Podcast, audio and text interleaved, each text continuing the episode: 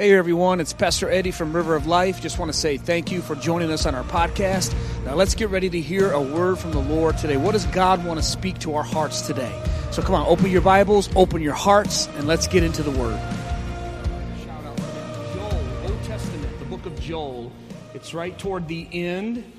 And this is an end time prophetic book. We're going to continue in our series of more. We're talking about the Holy Spirit, how when the Holy Spirit comes into our life and you become a spiritual person, He brings more. Uh, the Holy Spirit is all about bringing more. Last week we learned about how He brings more power for our prayer. And uh, so this week is continuing with that. We're going to look and talk about men. Joel is an end time prophetic book, and he writes some things about the end times, but he also has an end time message, I believe, for, for men that's in chapter 3. But I want you to look at chapter 2. When you're there, say, I'm there. If you need a minute, say, go ahead without me.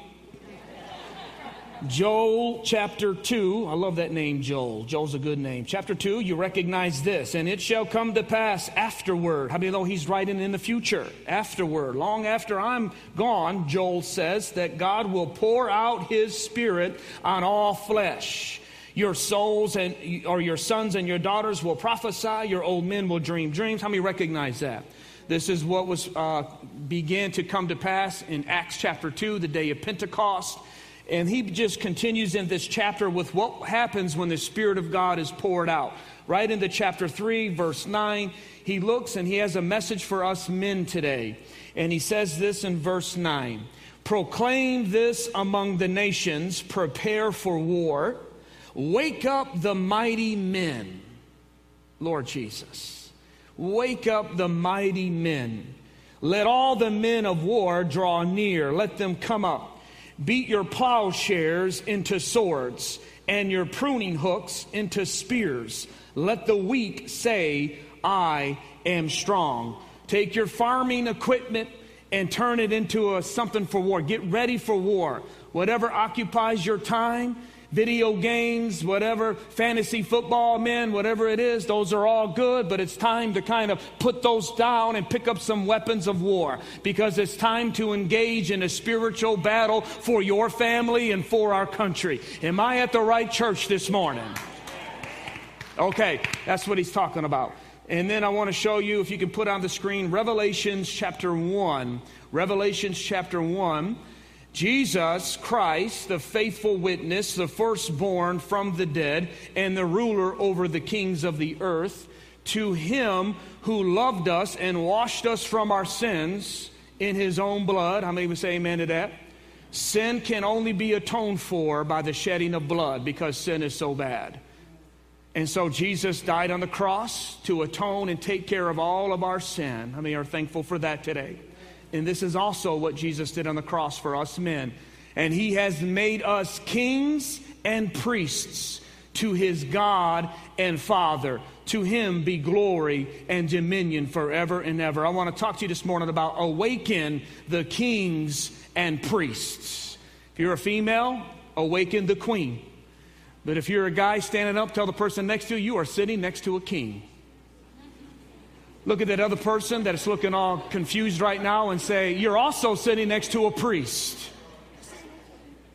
Father, we thank you for your word today. I pray, God, you would anoint me to speak your word today on this Father's Day. Anoint the listeners today to receive your word. Father, let this be more than just a message and a sermon on a Sunday, a Father's Day message. But God, you are into transformation. You are into building on what you've already been preaching and saying week after week after week.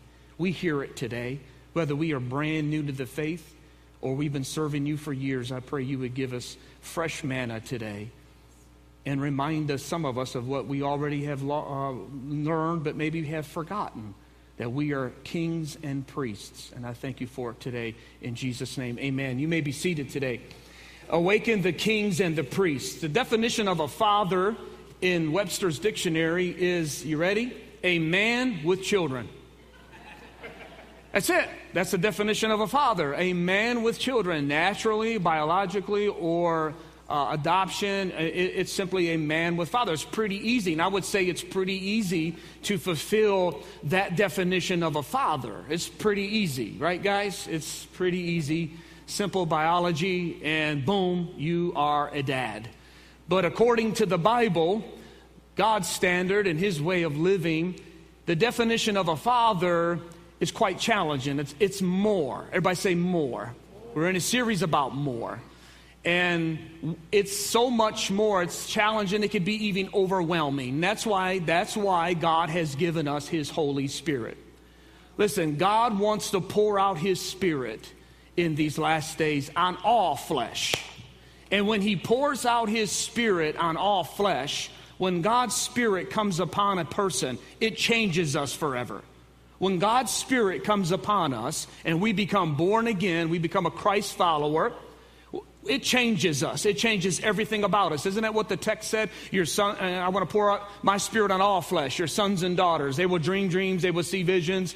It don't mean that young men can only have visions and old men can. No, no. He means that when the spirit of God comes upon you, you become a spiritual person. It, it, changes every part about your life. Now, in our culture today, we, we have this new thing that is called be spiritual. We talked about it on Wednesday night. I've been talking a lot about it. It's like, it's like the fad and the thing that, that many people are, are okay with being spiritual, but there's this spiritual thing that's happening where people are spiritual, but they're not biblical.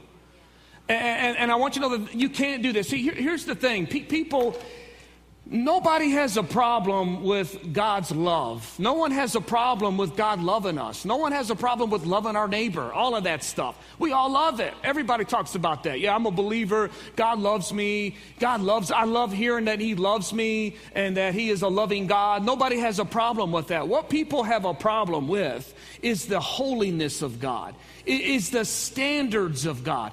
It's this thing right here. That, that's always been the problem for us men. We, we hate to, to submit to anything, and, and, and we love to be on our own throne, right? We don't like to get off the throne and put God on the throne. So, so we find ways around thing. And you find people in the Bible like Cain, who uh, tried to find his own way to serve God. And the Bible says God did not respect him nor his offering because he did it his way. King Saul lost his entire kingdom because he did things his way instead of God's way. And this is the tension we live in as believers. How many know what I'm talking about? When you read scriptures in the Bible about living for Christ, and you're reading it in your morning devotions, and you're having your coffee or your Red Bull or whatever it is, and you read the Bible and he tells you to, to love your husbands and respect your husbands and love your neighbor and all that, you have a decision to make whether you're going to do it God's way or you're going to continue to do it your way. How many know this is basic stuff, but this is really where transformation takes place in the life of a believer. When you're alone and you're reading these scriptures, because you're going to be faced with a decision. The book of James says the word of God is like a mirror. It comes right up before you and it shows you those areas that we need to adjust if we want to do it God's way. Right? Amen. Amen. But today in America, we don't like to do it God's way, but we love, we still are empty on the inside. We still need to be fulfilled. And we know it, it's through the spiritual realm that that happens. So we got a bunch of people that are being spiritual, but not biblical. Beware of that. God said this is the way that comes. The whole purpose of the Spirit of God is to give us power to live holy. I mean, the name of the Spirit is Holy Spirit. right? And so when we get the Holy Spirit, He changes our life. And one of the things He does particularly is He gives us our new identity. I've been talking a lot about identity this year since Vision Sunday. That's like the thing God gave me our identity. Because when we know who we are, we know why we are here and we know where we are going, right? Identity, purpose, and vision. And it's the same thing with men. Us men, we've been, we've been fed a lie for most of our life growing up. You know, I was going to begin with some corny dad jokes. I was going to ask Nick Estemeyer to help me out.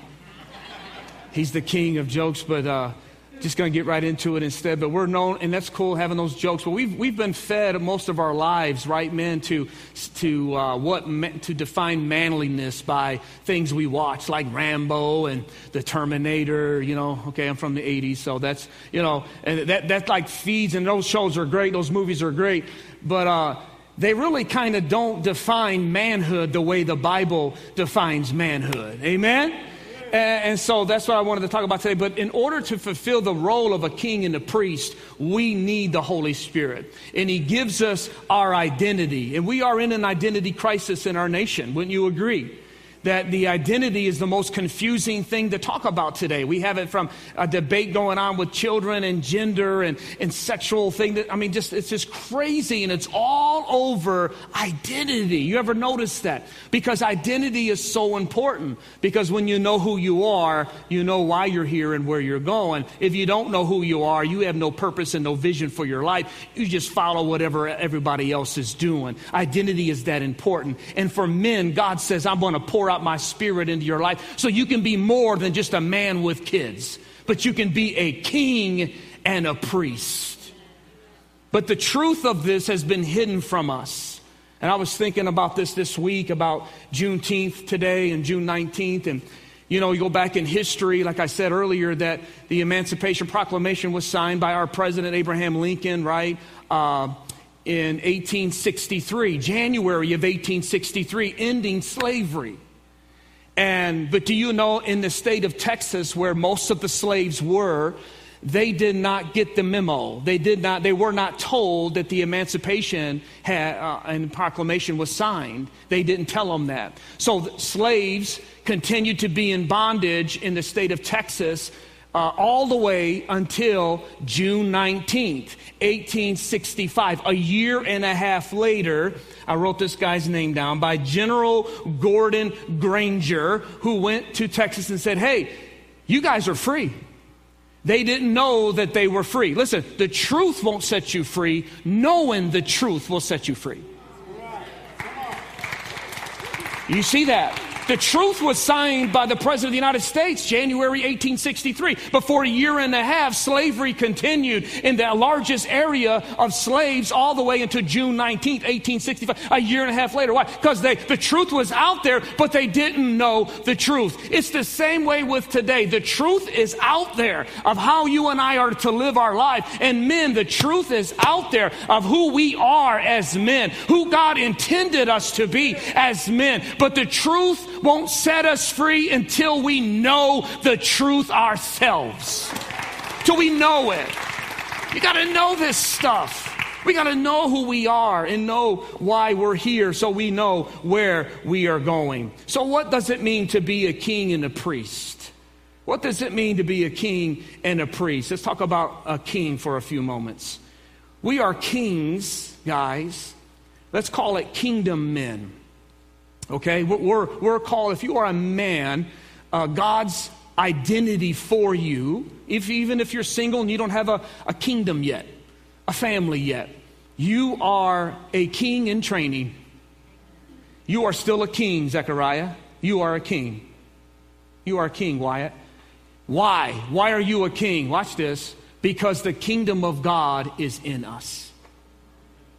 Therefore, it makes you a king. Jesus said this uh, he said this in Luke 17. He says, For indeed the kingdom of God is within you. I love this. Whether you feel it or not, men, whether you feel it or not, and let, let me, let me just, I, I'm, I'm coming from an area today of not wanting to just get on our men. Listen, it's hard being a dad. There's a big responsibility in being responsible uh, for your family and for your kids. As a parent, period. There's a lot of pressure put on us men. Come on now, it's okay. Say, yeah, amen. There is.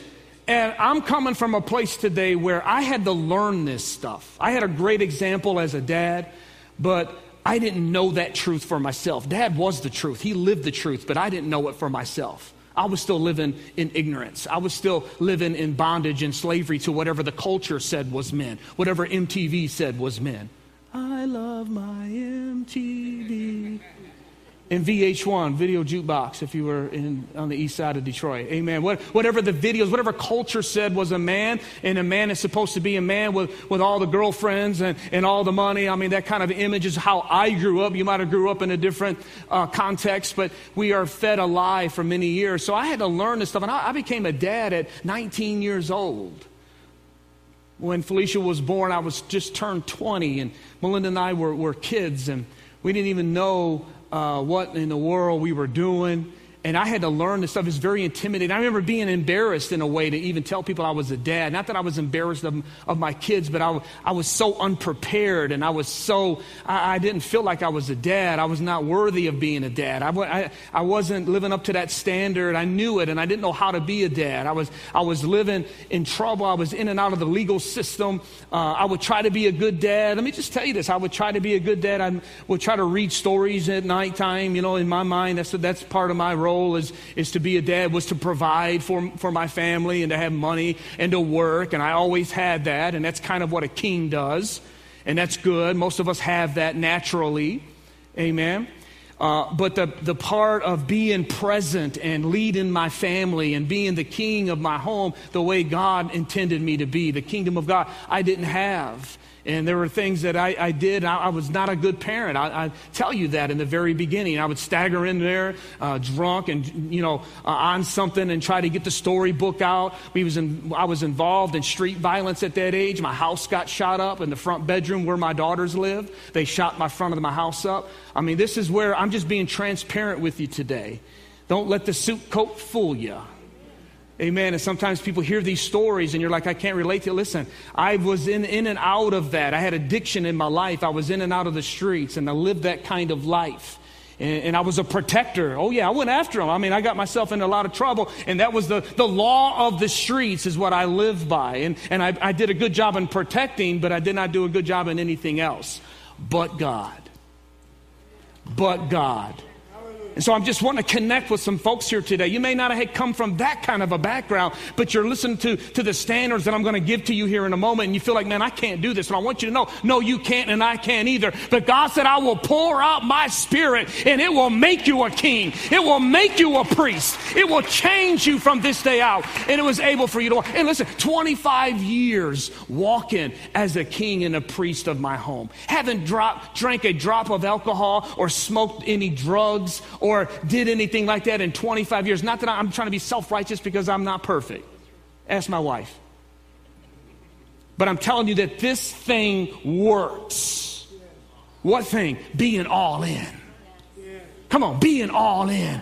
If you just want a patty cake with religion and want a little bit of Jesus, then just, you know, take a little nap. We'll be done in about 20 minutes and enjoy the rest of your day. But if you are wanting to walk in the authority and power and the anointing of what God wants you to walk.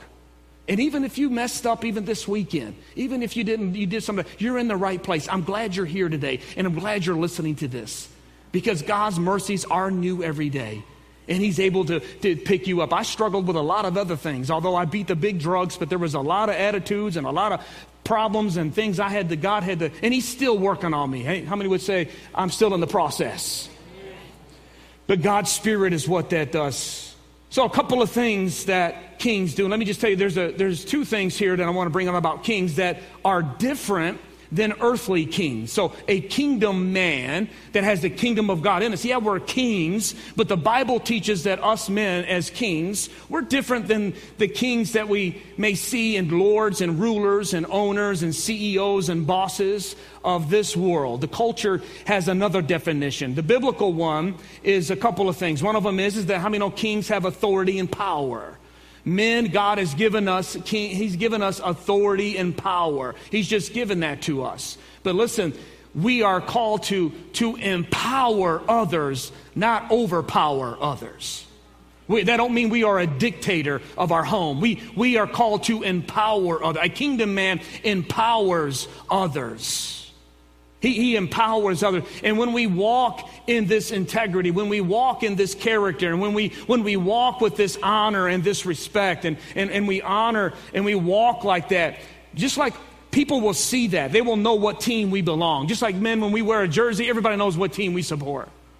Everybody knows what team we support, right? But when a man of God, when a man walks in his integrity and his, his character and, and, and doesn't compromise and, and becomes a man like that, everybody knows that God's got his hand wrapped around that man. You are a kingdom man. And I want to come alongside of us and say, let's awaken to that today. Let's awaken to what God's called us to be and, and awaken us to what He wants us to be. And the first thing is, is this power and authority. But we are called to empower others, not overpower others. Number one, kingdom men empower our wives. Do you know we are called in Scripture as kingdom men to not overpower, but empower our wives? All the wives ought to be shouting right now. There's a scripture in 1 Peter that says this. It says, In the same way, you husbands must give honor to your wives. Oh.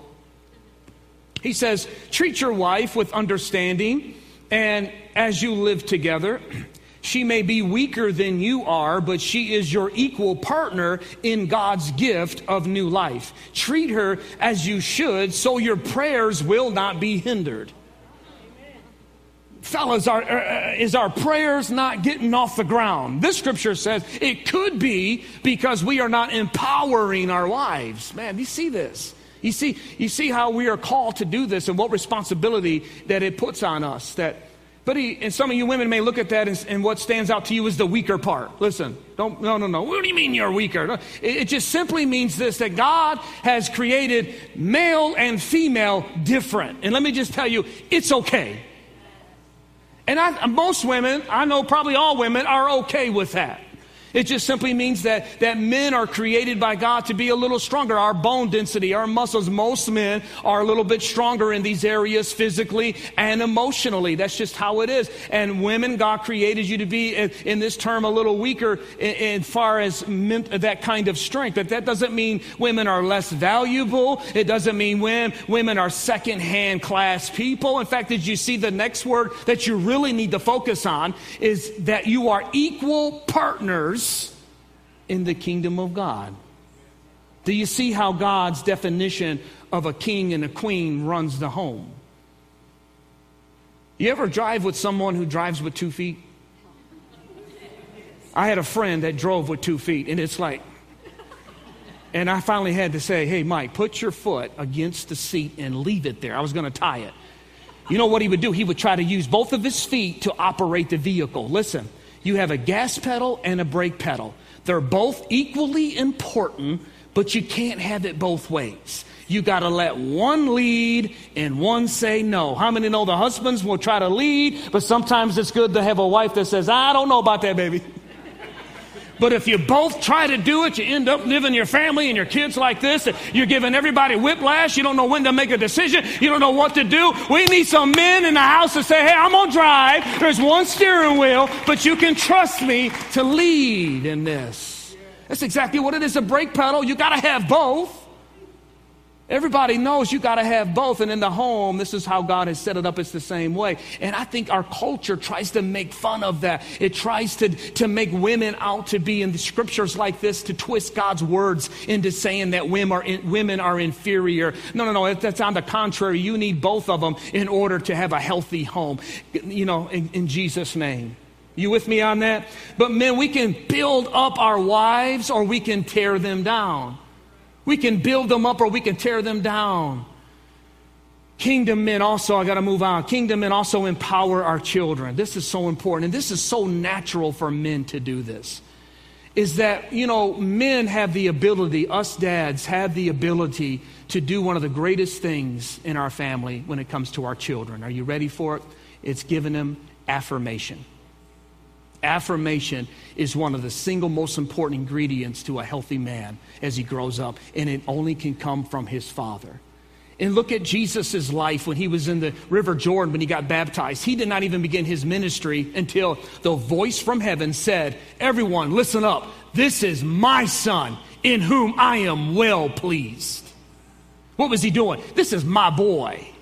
This is my boy, and I am well pleased in him. Why did he do that? Was that, was that unnecessary? No, it was very necessary because Jesus, in his humanity, needed that from his father because only a father could give that. And that is so natural for us dads to do that. And that's why sometimes you, we struggle as men because maybe you're a man, listen to this, and you did not get that from your earthly father. But I'm telling you here today, the good news is that's why the Spirit of God was given by Him because He said, I will be a father even to the orphans, and I will defend the fatherless. I will be a, a father to the fatherless. And I want all men to know here today that God, your Father, is well pleased with you. He has made you the way you are. You are unique. Embrace it. Amen. Hallelujah. But that's a natural thing that we do as dads, man. Let, us let our kids, man, dream. Let, let, them, let them, you know, tell them that they are good enough. Tell them they are good enough. I still, as old as I am, get those words when my dad says to me, Eddie, I've been preaching, because my dad's heard every message I've ever preached and preached it better than I have. And I've stolen half of them from him. But you know what? You all know I'm 50. At 50 years old, when dad walks up and texts me and says, Last week, in fact, I've heard prayer messages all my life, Eddie, but that was one of the best ones on prayer. I'm telling you, there's something inside of me that goes, hmm. Why? That's a natural thing. And it, it comes from the fathers. It actually, in Deuteronomy, listen to this, it comes from the grandfathers as well. I've been reading some grandfather scriptures. And it says, grandfathers, tell your sons and grandsons. Why sons? Why not the daughters? Because when it comes to this role, mama does a lot of important things that daddy can't do. But this one right here is on daddy. And it's something that we can empower our kids to do. That's why the enemy is after our fathers and our dads and confusing us who we are, making us feel like we're not good enough, we're worthless, we're not important, because he's trying to get your voice. Hallelujah. Fathers, kingdom men empower our children. I thank God for this church having so many godly men who are involved in every one of these ministries because that drives me to my second big difference between an earth, earthly king and a kingdom man. Number one, they empower, not overpower. Number two, a kingdom man is a servant leader. In the, and Jesus said it like this in Matthew 10. He says, For you know that the rulers of this world, uh, they lord it over them. Kings of this world, or everyone wants to be the boss, right? And they boss over people, and those who are great exercise authority over them. He said, But yeah, it, it shall not be among you. But whoever desires to be great, whoever wants to be a kingdom man among you, let him first be a servant. Just as the Son of Man. And I love that. Jesus said, I'm not going to tell you boys to do something that I'm not going to do. That's servant leadership.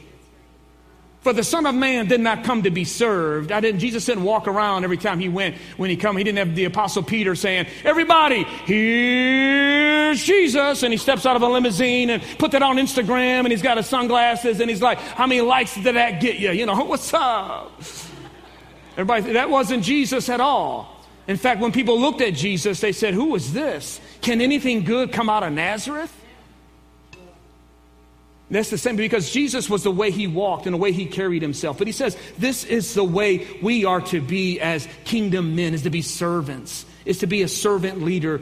If you walk down our breezeway here at the church, you'll see seven core values all the way down. One of them is servant leadership. If you've been a part of our church, I thank God for this church. Our leaders are servant leaders. That's who we are as a church. We're not going to ask you, I don't ask anybody to do something that I wouldn't do. Cutting grass or cleaning toilets. I'm telling you, we still do them from time to time here. To, I, why? I'm not just saying it, oh, look at Pastor Eddie. No, I'm doing it because I'm leading. And Jesus said, hey, I'm going to wash people's feet. I want to show you this real quick. There was a, there's a, an attorney that the Assemblies of God has had for years, Attorney uh, uh, Hammar. What a last name to be an attorney. He's a graduate from Harvard. He's one of the best well known attorneys ever. He did the big Hobby Lobby cases with the Supreme Court. I mean, he's on that level of an attorney. And he just recently retired, but they, sh- they showed this picture years ago, a couple of years back at General Council, just to, he didn't even know they were going to do it, but even though he's this high class, overqualified Sunday school teacher, they wanted everybody to know what a servant leadership is. And I saw this picture. I kept this picture. I want to show you to you. This is him teaching his little elementary Sunday school class that he taught for 18 years with being a Hobby Lobby attorney. And I just want you to know that serving is something we will never, ever outgrow. Jesus modeled it. I can even, and I've kept that picture as a pastor. That reminds me. Now, yeah, we delegate, and thank God we've got other people that help do things around here because I wouldn't have a sermon that would be worth getting past the first front row if I was here cutting grass, turning the lights on, getting the air conditioned, playing drums, leading worship, hallelujah, being the last to leave, hearing everybody's problems, praying for you, and deliver a hot message. That's why God's given us all of it. And I thank God this church is filled with leaders that are servant leaders and men in fact, if you are a man and you serve in River Kids or Royal Rangers as a mentor or a life group leader, will you mind standing right now, altar team? Will you just stand right now? If you are a man and you serve, God bless you. God bless you. God bless you. God bless you. God bless you. God bless you. God bless you. God bless you. And for Bob, who's in the River Kids today on Father's Day, serving in our River Kids. Come on, we thank you. We thank you. We thank you. We thank you. Amen. And, and I just, there's something about little boys looking up and seeing a man in there. And Phil, that's in the sound room. Thank you, who's operating the cameras today. And Ricky, who's behind it, but Phil's in the sound room today. And Dave Smith, who's in that little room back there while we're enjoying the service. They're in there making sure people online can see us. And those of you that are online, God bless you. Amen. For supporting the ministry. Those of you that live too far to attend and things like that. But my point is this, is I thank God for what we have. I want to celebrate that as we move forward. Amen? Now, to the real message. Give me a couple more minutes here. This is the part that I think is the most important. Most of us men can relate to everything I've done said. We're a pretty good dad, putting our kids first, being a servant leader. I was always the last one. If we had one can of raviolis, my girls got it before I did. Unless it was the really good Chef Boyardee. Then we had rock, paper, scissors. But my kids will eat first before I ate because I can eat another day. My kids come first, and most dads are just right there with me. That's a natural thing. Most of us are providers. You work hard, and that's something that's been in my family for years. And watching my mom and dad, or my dad, my uncles coming home from working in the factory. My grandfather was a farmer. And he had to quit school in third grade back in those days because farming was that big of a deal. And he was a hard-working man. He could take a bale of hay with one hand and throw it up to the second, to the first level in a barn. I know it may not be impressive to when I heard about it and I was only seven years old. I thought my grandpa was Superman. That's my mom's dad, Grandpa Patterson. I grew up around men that worked hard. My uncles were welders. My dad, being an auto worker, would come home and be so tired would lay on the floor, be passed out because they work you hard at the auto plant. Come on, Tomas, don't they? You make you make them cars all day, every day, repeat and repeat and repeat for years, providing for your family. So most of us men know that already about being a hard worker. But here's what we need, and that's good. Let's keep doing it. But the scripture and the definition of a father is more than just providing food on the table. Here's the spiritual side of it. We need to go from a king to a priest. I want to talk about the spiritual leadership that we are called to do as men and as fathers to our home. Awaken the kings and priests. And a priest of the home is this. I want every man, everyone take a picture of this, write it down. If you're watching online, snapshot it, whatever, write it down. The definition of a priest of a home. This is what God wants us men to do. A priest of the home is one who provides spiritual leadership, protection, and provision to the household. That's what God expects of us men. And listen, like I said, I couldn't do any of this, and you can't either. But God has given us His Holy Spirit to do that very thing, to provide spiritual leadership. Now, come on, you had that's intimidating to, to do that, but you and I are called to do that as men. It's to provide leadership for our family. Getting back to the car thing, my dad used to always say, Boys, you need to lead your family when it comes to God. And because your wives can't follow a parked car. That's how my dad talked to us. Boys, put, get on the gas. You be the one. You be the one. And that's a mantle that us men can wear. Women do it, and unfortunately, some women are, are having to do it because the man is not there. But men, God has called the husbands to do that. It was never intended for a wife to lead the family spiritually. Just like it was never intended for for men to get pregnant and have children. I'm not saying that's the only, uh, it's that natural for women to do. And I don't care how messed up our society gets, at the end of the day, females are the only gender that has babies. I'm just, that's simple biology. You call it whatever you want, that's simple biology. I'm just saying that. Okay, anyway, you get what I'm saying. Naturally for men, it's there. And here's the thing about men, you just gotta you just gotta do it. Just do it yourself. And you, it's amazing how easy your family goes. You ever go to a Tigers game, you look back and you got a whole family, wife, she may be even knitting, or she may be on Facebook, maybe eating hamburgers with the kids. They all got jerseys on, though. Probably none of them really like the game, but dad does. Let me say what happened. It's a perfect example. The wife probably can't even tell you what Tigers baseball is all about. But because dad just simply has it on all the time and simply talks about it, buys the tickets, and go, what? Mom follows the lead. And there you have families after families after families sitting in those stands. Same way spiritually. Dad, just get your Bible out and begin to read it. Just begin to talk about God a little bit more. Begin to just say, hey, we're going to church today, family. We're going to church. Get them clothes out Saturday night because tomorrow is Sunday morning. I'm helping us today. It becomes a part of our culture. This is the family that God intended this to be. Now, let me show you something here. The book of Ephesians 5 says, Husbands is the head of the wife, as Christ is the head of the church. Here's another scripture that some women go, I don't want no man over me. And culture goes, ain't no man gonna be. I mean, there's really, but I want you, no, no, no, come on, defuse that for a moment. Again, if you read the whole chapter, men have it pretty tough, and I'll get to that in a minute. But uh, don't be afraid of the word head, the head of a wife as Christ is the head. You know what that is? Take the word H out, H E A D, and put the, the letter L. It simply means the head of the home is to lead in these areas. The very next verse, for instance Husbands, love your wives as Christ loved the church and gave himself. He died for the church. Husbands, you are to be the lead lover. You need to be the, the lead lover in your house. I just had that song, The Overweight Lover in the House. I'm sorry, the head. That's my pop cultural reference. I apologize. It just pops in there. Pray for me. Heavy D, the old rapper, the overweight lover in the house. Okay, you need to be the lead lover in your house, guys. This is the point. Seriously, you are the lead lover in the house. You are the lead in this area naturally. And it's something, you know, wives are told to respect their husbands. And I wasn't going to put this in there, but here I go. It is important. The language that women speak is love. They speak, that's just their primary love. When they feel loved and cherished and nurtured, you get the queen.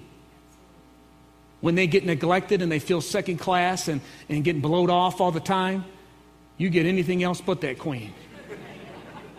But let me tell you, ladies, something. Same thing. The language that men speak, according to Ephesians 5, it's not love, it's respect. Men crave respect.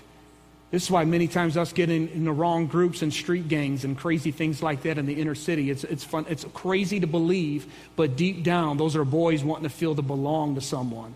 It's a twisted way to illustrate that, but that's just, again, my context. But many men join and do the craziest things, and all because we crave that respect. Let me just say this to men. Men, the Bible says in Titus that older men are to teach the younger men, watch this, to walk in a manner worthy of respect. In other words, a kingdom man don't demand respect, we're given respect because it's the way we carry ourselves. Single women, let me just give you a little heads up here. Let me little don't ever marry a man you can't respect. Told my girls that don't ever marry a man you can't respect. Now, us guys and your husbands don't have to have it all together. They don't have to have all the answers, but there should be something in your man that you can look up to even if they're shorter than you. I mean, no, I, have had that issue. Thank God my wife's a little shorter than me. That's just something I pray for personally, but amen. But when she puts those heels on, we're eye to eye because we are equal. Again, that was an insecurity I had growing up, to be honest with you. But I'm saying there ought to be something in a man that you find that you can look up to. Now, if you're already married, it's too late. Seriously, you need to work that out. And you can work that out. You can shore up the weaknesses that your husband has. But let me tell you something if you respect your husband like a king, you'll get a king in return. If your mom mother your, your husbands and treat them like a joker, you're going to get a joker. I'm just saving a three hour seminar right now. That's based on Scripture. Find something, sisters, that you can respect your husband on and tell him that. Well, that's insecure if I need to tell him. No, it ain't. Just like it's not insecure for him to take, like the man and wife came to a marriage counseling office, and the biggest problem was, and he said to the wife, "So what's your problem? What are you really feeling?" He said, "Well, my wife hasn't, to- my husband hasn't told me that he loves me." And he looked and said, "Why haven't you told her that you love her?" He said, "Well, I told her I loved her with the day we got married 35 years ago, and nothing has changed. And if it's changed, I would have told her." Someone think that's the same way. No, no, no. You need to be intentional on telling how much and showing how much you love. In return, you get that respect. So that's a note somewhere in there that's not in my notes. But you are to be the lead lover. Listen, husbands, love in public. Couples, please fight in private. Fight in private. You're going to fight. Me, Melinda, and I, in fact, we've been married tomorrow 30 years.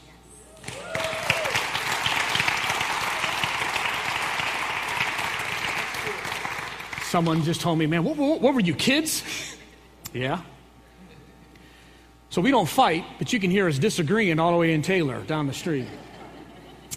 But here's one thing we don't fight in front of our kids. We used to. We would throw down. I ain't gonna tell you no stories. I done woke everybody back up like, oh, this is gonna be good. No, I'll tell you what they were though. They, we threw down. I mean, they got into big fights, and I'm going to stop talking. But we learn to, but you know what I'm intentional on doing? It's always been loving in public. Let's keep going. Men, lead lover. Secondly, lead in prayer and worship. This is something that, I don't know, we lost it. Where does it say in the Bible that wives are to be the spiritual leader? Where is that in the Bible that wives are be the one that does enough praying for both of us? That's garbage. That's culture garbage. That is, that is demasculating you in more areas than you think. And the enemy has made you think that that is tough and to be cool because you won't humble yourself in prayer. That's street pride. That's the pride that made a, made a devil out of an archangel. Just imagine what it'd do to you a real man. Jesus was the realest man I ever knew. There was nothing wimpy about him by taking seven inch nails in his hands, carrying a cross 130 pounds over 100 feet after being beaten like a, a pulp and having nothing to eat for a day and a half. But he did that for you and for me to stand there in front of Herod, an earthly king, and be humiliated and spit upon. At any moment, he ca- could have called 12 angels of heaven to come down and sweep that place out. But he humbled himself because he loved you and me and became a servant leader. That's a man. That's a man. It's not a man by how many women you can have sexually, but how faithful you can stay to one. It's a man of not having the dirtiest jokes and to be the biggest clown, but to walk with integrity in the character of Christ. So when people look at you saying, I don't know what that man had, but he's got something that I've never seen, but I want it. That's the anointing, and that's the power that God has put on us. That comes with the high priest. And that comes as being the lead prayer in worship. Paul says this in 1 Timothy. He says, I desire therefore that men, everybody say men.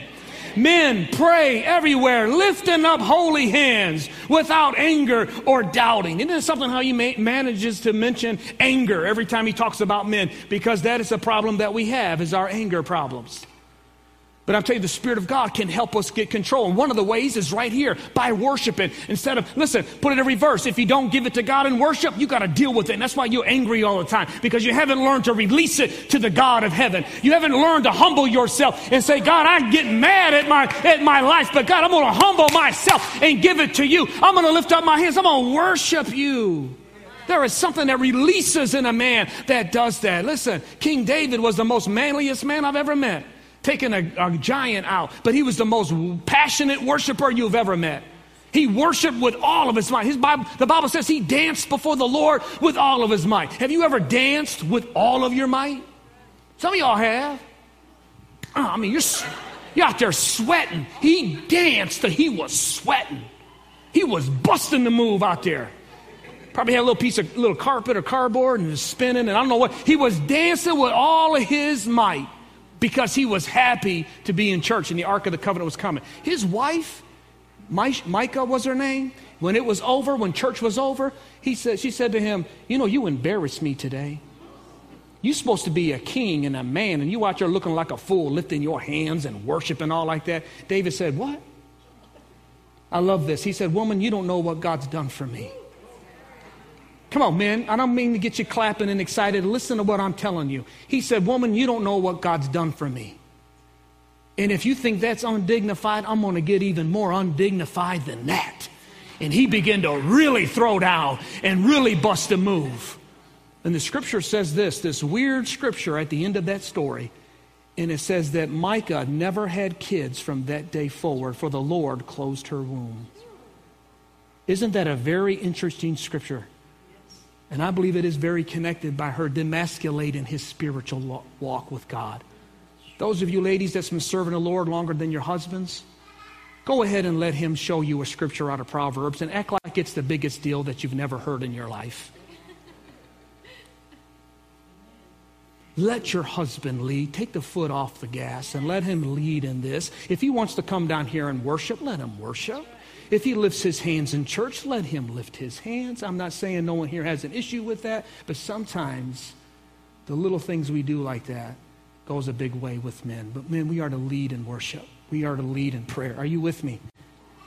I'm closing with this. We are to lead in Bible knowledge. Men, we are to know our Bibles better than our wives. I'm just going to say it. You need to, we, we need to know, where I, I can't, but you know your fantasy football. I mean, you can tell me how to tear down an eight cylinder engine. You know how to do this. You can, you can put horseshoes on a horse in 37 seconds. I don't know if anybody here can do that, but we can do all, we can eat a pound of beef jerky without getting heartburn. We can, we can hit a bow. We can get a 12 point buck 100 yards away with the ear flickering. And I mean, we have all of these things that we give our time to. And I'm telling you, it's there. Let's put down the plowshares and pick up the Word of God and get in our Word and lead our family into Bible. Just get your Bible out, sit it next to you on the couch, and watch. Watch. Do it every day. Do it every day. I'll challenge you on Father's Day. Get your Bibles out. I know they're on your phone. Get a hard copy. Or you can use your Bible, I'm sorry, or your phone. Somehow let your kids see you read the Bible. Do it every day the best you can for one month and watch. I guarantee, I'll give you a $100 if your kids do not come up to you, sit next to you, and are interested in what you're reading. Be intentional. I don't care if they're out back. Take your Bible out back here. We do all kind of silly things anyway for anything else. Do that, and you watch. Your kids, especially your sons, is going to say, "What's Daddy doing all the time?" They naturally, the first hero of any kid is their dad. They naturally are going to want to see what you do. Friend, that's how you lead your family. And I want to end with this scripture as the worship team comes, and I want us to respond and pray, and then we'll go and put steaks on the grill or a big chunk of spam. Steaks are expensive. if you're in here and so far things that I said was like, man, I can't live up to that. I don't know if I could do that, Pastor Eddie. That, that's a lot. Okay, spam is over. There's a scripture I wanted to just show, the last thing for today, about Israel when they didn't have any men to do what I just described to you. It says in the very last scripture, if you have that, for a long time, Israel has been without a true God and without a teaching priest. Maybe you come from a family for a long time has not had, you had a king, he provided. Oh, he provided work 50, 60, 70 hours a week. You hardly even see dad. Oh, he's a king, he's got it. But I'm here to awaken the priests. And there's not a teaching priest that's been in your family, some of you for generations. Well, you know what happens? And without law, there's no law, there's no order. I'm not going to preach it, but I, I can go all day on that. But look what happened. But when in their trouble, because trouble's going to come without a priest in your home. Trouble's going to come even if you are a priest in your home. And when trouble comes, they turned to the Lord God of Israel and they sought him. And what does that say? And they found him. If you are listening to me today say, Pastor Ray, I haven't really lived up to this, you can turn and make a decision on this Father's Day. Listen, I want this to be more than just a Father's Day sermon. You're a good dad. Go start the lawnmower or whatever else, and we go home. And we need some priests. We need some kings and some priests in our homes today that's there for our kids. And if you feel like you haven't been there or struggling, then today can be the day that you really turn it on. Would you bow your heads right now? If you need Jesus Christ to, to forgive you of your sins and come into your life, you simply just ask Him to forgive you of your sins. Turn to God. It's a decision. You choose to live for God. You choose to follow Him. Ask Him to forgive you of your sins, come into your life, and from this day you will follow Him. That's it. And you will be saved. If you're watching online or here in person, you pray that prayer now, pray it tomorrow. Pray. I pray you pray it now if you don't know the Lord, and it will happen. But for the men at home or here today that would say, Pastor Eddie, I just I want I want to be a king and a priest. Does any man want to be a king and a priest here today? If you are saying, I want to be a king and a priest, why don't you just stand to your feet right now? All the men, whether you're a father or just a, a man, not just a man, but you don't have kids. If you want to be a king and a priest, come on, everybody with your heads bowed, just men stand if that's you. You got to respond somehow to this message. I believe in responding to the message. And I want to pray over all of you today. But I want you to want this, man. I wanted this. I didn't want to be the dad that dropped the ball with my two girls, man. You got to want it, first of all. And I hung on every word my pastor would say about men. I went to all the men's thing that I could because I wanted to. I was in my dad's back pocket for two years, literally, almost every day. Teach me, Dad. I, I know I should have learned this already, but I was preoccupied. And and I want to just pray over you today. I want you to do one more thing. I'm an altar guy. This is an altar church. We believe in the altar. If you really want this, I want to pray over you. Won't you slide out of your seat? Come up here, all you men, and fill this altar up. Come on, ain't nobody laughing at you. We want this, don't we, guys? The rest of you ladies, and don't we want this? Come on, don't we want them to come up here? I want you to just stand and fill this altar today. Just stand and fill this. I want to pray over all of you. Look at these men. Look at these awesome men today. Hallelujah. Hallelujah. Just come on up here. Yes, there's room in the middle. Come, come, come. Oh, man, this is great. This is great. This is great. Just lift your hands to the Lord. Just close your eyes and get focused on God right now. Whatever's going to happen today, it can wait. It'll happen. This is a moment. I believe that there is a spiritual anointing that I am going to impart on you. The Holy Spirit is by this prayer. And I'm saying this to expect something out of your heart today because it will happen just like that. There's power in prayer. You can be awakened, and I pray you are awakened to the truth.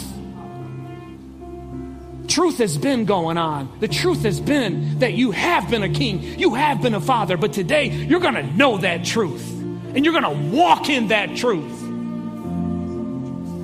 All it takes from you is to des- a desire and surrender. Hallelujah, hallelujah, hallelujah, hallelujah. Just connect with God right now in your mind by faith. Just keep your mind on God.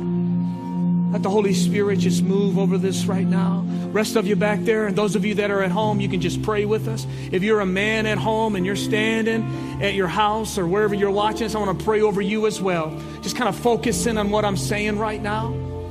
Empty your heart, your mind, and just focus on this message today that God has given his life to make you a king and a priest.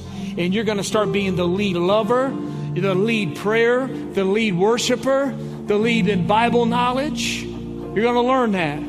You can do it. You can do it, men. You can do it. After Father's Day, I'm going to check on you. Not just one week. This is going to be a changing moment in your life. I want to see people, you men, sign up today for life groups. I don't care if you can't make everyone. You sign up anyway and you try to get in one. This has got to stop in our culture. Pornography has got 80% of y'all, of us men, and it's a lie from the pit of hell. Society says you're not important, that everybody else can be a man, whoever they feel. That's a lie out of the pit of hell. You are anointed to be who you are, and only what you are can affect your family. Only you, the way God has made you. You got to get in there and get in the game. Put the jersey on. Say, I'm, I'm going. And God says, I've been waiting on that. And He's going to pour out His Spirit. Now just lift your hands to the Lord right now. Hallelujah. Pour out your Spirit on, this, on these men right now. Pour out your Spirit on these men today, right now. Things are broken off of their life. I break in the name of Jesus, by the blood of Jesus. I break addictions. I break habits. I break hang ups. In the name of Jesus, that has stopped these men from being a priest of their home. Maybe they've had bad examples or had an absent father. God, you're going to fill that gap today. You're going to fill them with your spirit today. And they're going to walk in the integrity of a priest of their home, whether they've had it or not. They, they are going to make a change right now. That's what I'm praying over every man that's here and every man that's watching in the name of Jesus. Father, in the name of Jesus, so I laid my hands and stretched my hands over them as the priest of this church and a messenger of the gospel of Jesus Christ on this Father's Day today. I pray an anointing will come upon your kings today to be servant leaders. And I pray an anointing to come upon these men today to be the priest of their home. In the name of Jesus, priest of their home priest of their home, priest of their home, a priest of their home in Jesus' name. Just receive it today. Well, amen and amen. I pray that message was a blessing to you, that you received some sort of encouragement or word of instruction from the Lord. That's our prayer at River of Life, that every time you tune in, that God speaks directly to your heart. Well, this is Pastor Eddie again. Just want to say thank you for listening to our podcast and remind you that every Tuesday a new message is uploaded. Also, if you want to watch one of our services, head over to our YouTube channel. It's River of Life Church, a church of His presence, His promises, and all people. And you can watch one of our services that way as well. So God bless you. I pray God's presence be with you uh, for the rest of the week. Amen.